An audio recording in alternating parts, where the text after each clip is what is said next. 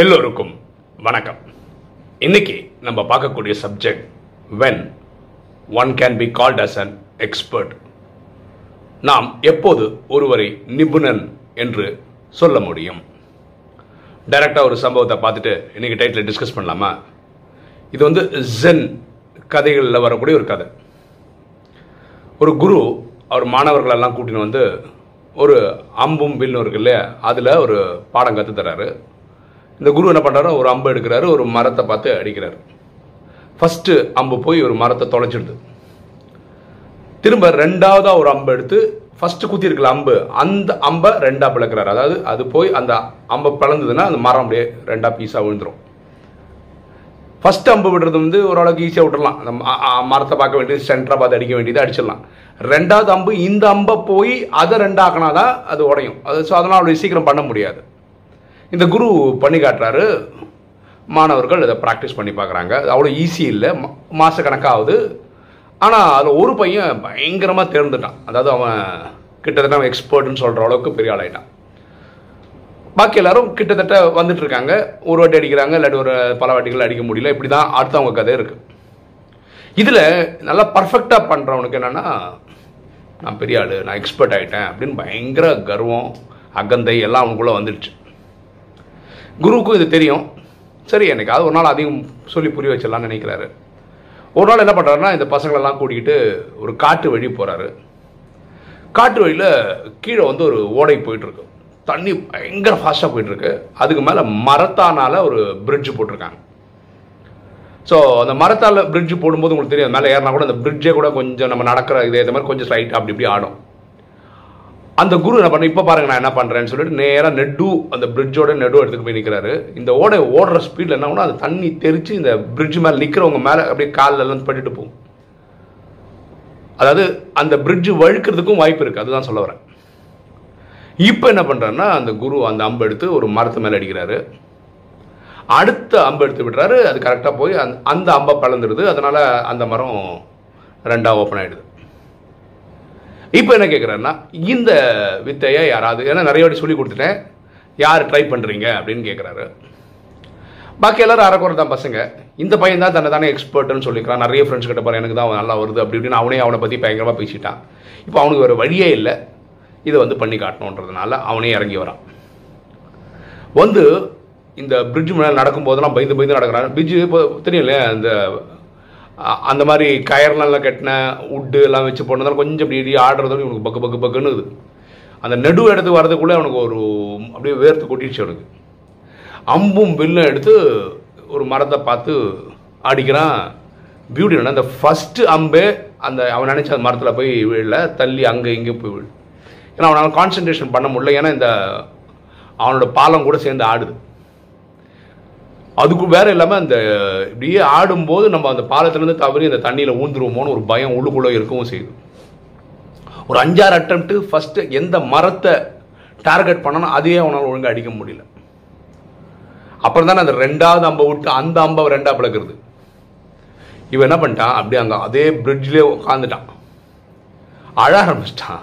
ஏன்னா இவனுக்கு அந்த சைட்லேருந்து அந்த பிரிட்ஜ் தாண்டணும் இவனோட சொந்த தைரியத்தில் அவனால் போக முடியாது. ஏன்னா இவன் நடந்தானா ஒருவேளை விழுந்துருவோம் தண்ணியில் அப்படின்ற பயம் அவனுக்கு இருக்குது குருவேன்னு அழறான். இப்போ குரு பார்த்து வராரு. அவனை கை தாங்களாக பிடிச்சி தூக்கின்னு போய் அந்த செயல் கொண்டு விட்டுறான் அப்போ குரு சொல்கிறாரு ஒரு கலை வந்து ஒரு கிவன் சுச்சுவேஷனில் எல்லாராலையும் பண்ண முடியும். ஆனால் இந்த மாதிரி சேலஞ்சிங் சுச்சுவேஷன்லையும் பண்ண முடியணும். அப்போ தான் நம்மளை ஒருத்தனை நிபுணன் இல்லை எக்ஸ்பர்ட்னு நம்ம சொல்ல முடியும்.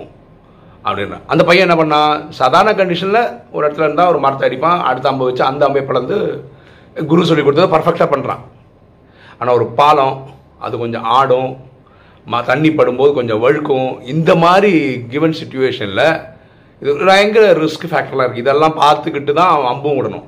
கரெக்டாக அப்போ எவ்வளோ கான்சன்ட்ரேஷன் வேணும் எவ்வளோ மனதிடம் வேணும் இது பண்ணுறது ஓகேவா இவன் சின்ன பையன். அவன் அதனால் அங்கே தோத்துட்டான். எல்லாம் அவன் மனதிடம் கம்மி. அவன் இனியும் கொஞ்சம் எக்ஸ்பர்ட் ஆகலை. அதனால் கூட ஆயிடுச்சு.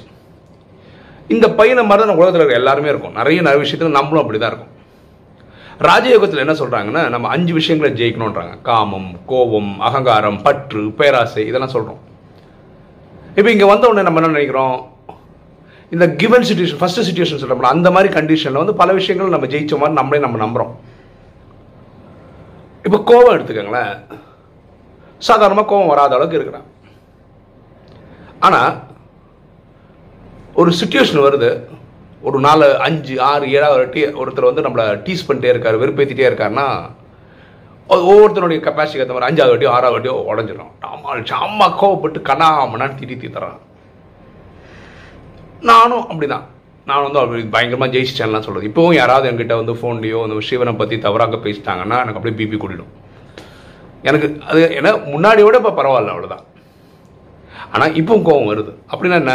நம்ம ஒரு நிபுணர் ஆகலை எக்ஸ்பர்ட் ஆகலை. அதே மாதிரி பற்று. நம்ம நினைக்கிறோம் பற்றெல்லாம் ஜெயிச்சிட்டோம் அப்படி இப்படின்னு நினைக்கிறோம். ஆனால் குடும்பத்தில் யாருக்காவது உடம்பு சரியில்லை ஹாஸ்பிட்டலைஸ் பண்ணுறாங்க இந்த மாதிரி நிலைமை வரும்போது நம்ம வந்து பற்றில் போய் மாட்டிக்கிறோம். இதே மாதிரி தான் பேராசை. ஒரு பொருள் இது தேவையில்லை இது கண்டிப்பாக இருக்கணும்னு அவசியம் இல்லை. ஆனால் அந்த பொருள் இருந்தால் நல்லா இருக்கும்னு உள்ளுக்குள்ள மனசு சொல்ல தான் செய்யுது. அப்படின்னா என்ன? நம்ம போக வேண்டிய பாதை ரொம்ப தூரம். நம்ம நினைக்கிறோம்? அந்த ஃபர்ஸ்ட் அந்த பையன் வந்து சாதாரண கண்டிஷனில் அந்த மரத்தை ஏதுற மாதிரி அடுத்தது அடுத்த அம்பு விட்டு அதை உடக்க உடச்சிட்டான்னா எல்லாம் ஜெயிச்சிட்டோன்னு நினைக்கிற மாதிரி அந்த சுச்சுவேஷன் முடியுது. ஆனால் இந்த கஷ்டமான சுச்சுவேஷன்லேயும் அதை கரெக்டாக பண்ண முடியும்னா அந்த ஒரு மரத்தையே ஏன் பண்ண முடியல அவனால்? நம்மளும் அப்படி தான் இருக்கிறோம். ஸோ நம்ம என்ன பண்ணோன்னா நம்ம இதிலெல்லாம் ஒர்க் பண்ணணும். இதுக்குனால தான் நமக்கு வாழ்க்கையில் நிறைய சோதனைகள் வருது. டெக்ஸ்ட் பேப்பர்னு சொல்கிறோம் எதுக்குன்னா நம்மளை மெச்சப்படுத்துறதுக்கு தான். எல்லா குணங்கள்லையும் நம்மளை மெச்சப்படுத்துறதுக்கு தான் இந்த மாதிரி விஷயங்கள் வருது. ஸோ இந்த கதையில் ரெண்டாவது சம்பவம் நம்ம புரிஞ்சுக்க வேண்டியது என்னன்னா ஒருத்தருக்கு அகந்தை இருக்கக்கூடாது. இந்த பையன் கற்றுக்கிறான் அதில் பாக்கி மாணவர்களோட எக்ஸ்பர்ட்டாக இருக்கான். அது சந்தேகமே இல்லை. ஆனால் நான் தான் பெஸ்ட்டு நான் தான் பெஸ்ட்டுன்னு அவனே தன்னை பற்றி பேசுகிறதும் அவனுக்கு நல்லது கிடையாது. எங்கே அகந்தை இருக்கோ அவனோட டேலண்ட் யூஸ்க்கே வராது. ஸோ அவனுக்கு அப்படி தான் ஆகிடுச்சு ரியலாக அந்த இடத்துல பண்ணணும். இவன் ஒருத்தன் தான் பண்ண முடியும். ஆனால் அவனால் ஒரு மரத்தை கூட டார்கெட் பண்ண முடியாமல் போயிடுச்சு. சரியா? ஸோ ரெண்டு விஷயத்துலேருந்து நம்ம கற்றுக்கலாம் ஸோ எக்ஸ்பர்ட் ஆகணும்னா நம்ம இனி ரொம்ப தூரம் போகணும். நிறைய டிஃப்ரெண்ட் டிஃப்ரெண்ட் டிஃப்ரெண்ட் டிஃப்ரெண்ட் சூழ்நிலையிலும் நம்மளை நம்மளை பாதுகாத்துக்க தெரியணும். அஞ்சு விகாரங்களை ஜெயிக்கணும்னா நீங்கள் எந்த கிவன் சுச்சுவேஷன்லேயும் இந்த அஞ்சு விகாரத்துக்கிட்ட மாட்டாமல் இருக்க முடியுமா இருந்தால் ஒருத்தனை எக்ஸ்பர்ட்னு சொல்லலாம் நிபுணன்னு சொல்லலாம். ஓகே நேற்று நான் உங்களுக்கு சொல்லியிருந்தேன் இந்த மாதிரி பர்கூரில் கவர்மெண்ட் காலேஜ் ஆஃப் இன்ஜினியரிங் போயிட்டு வந்தேன் அப்படின்னு சொல்லியிருந்தேன். ரொம்ப நம்மளாக இருந்தது ரொம்ப விமர்சையாக இருந்தது ரொம்ப சந்தோஷப்பட்டேன் நான். ஆக்சுவலாக ரெண்டு செஷனு ஃபஸ்ட்டு செஷன் வந்து கம்ப்யூட்டர் சயின்ஸும் மெக்கானிக்கல் ஸ்டூடெண்ட்ஸ் இருந்தாங்க. ஒரு நூறு பேர் ஸ்டூடெண்ட்ஸ் மேலே இருந்தாங்க. அங்கே வந்து power of body mind and intellect அப்படின்ற சப்ஜெக்ட் பேசினேன். அடுத்த பேட்ச் வந்து ட்ரிபிள் அண்ட் இசி அந்த மாணவர்கள் இருந்தாங்க. அவங்க ஒரு நூறு ப நூறு பசங்கக்கிட்ட இருந்திருப்பாங்க. அவங்கக்கிட்ட வந்து லைஃபோட சக்ஸஸ்ஃபுல் லைஃபோட ஃபார்முலா என்ன? நம்ம ஏன் சந்தோஷமாக இருக்கணும்? சந்தோஷத்தினால தான் நல்லா இருக்க முடியும். அப்படி காலேஜ் பசங்கன்றதுனால நிறைய இந்த அப்ரிஷியேஷன் அண்ட் கிரிட்டிசிசம் இதை பற்றி பேசணும். ஈகோவை பற்றி பேசணும். ரூமர்ஸ் ஸ்ப்ரெட் பண்ணக்கூடாதுன்னு பற்றி பேசணும். நிறைய விஷயங்கள் அந்த ரெண்டாவது பேட்ச்லேயும் பேசணும். ஸோ எனக்கு ரொம்ப நிறைவு தந்தது. அந்த மாணவர்களுக்கும் கொடுத்துருக்கோம் நம்புகிறேன் ஓகே இன்னைக்கு வீடியோ உங்களுக்கு பிடிச்சிருக்கும்னு நினைக்கிறேன். பிடிச்சவங்க லைக் பண்ணுங்கள் சப்ஸ்கிரைப் பண்ணுங்கள் ஃப்ரெண்ட்ஸுக்கு சொல்லுங்கள் ஷேர் பண்ணுங்கள் கமெண்ட்ஸ் போடுங்க. தேங்க்யூ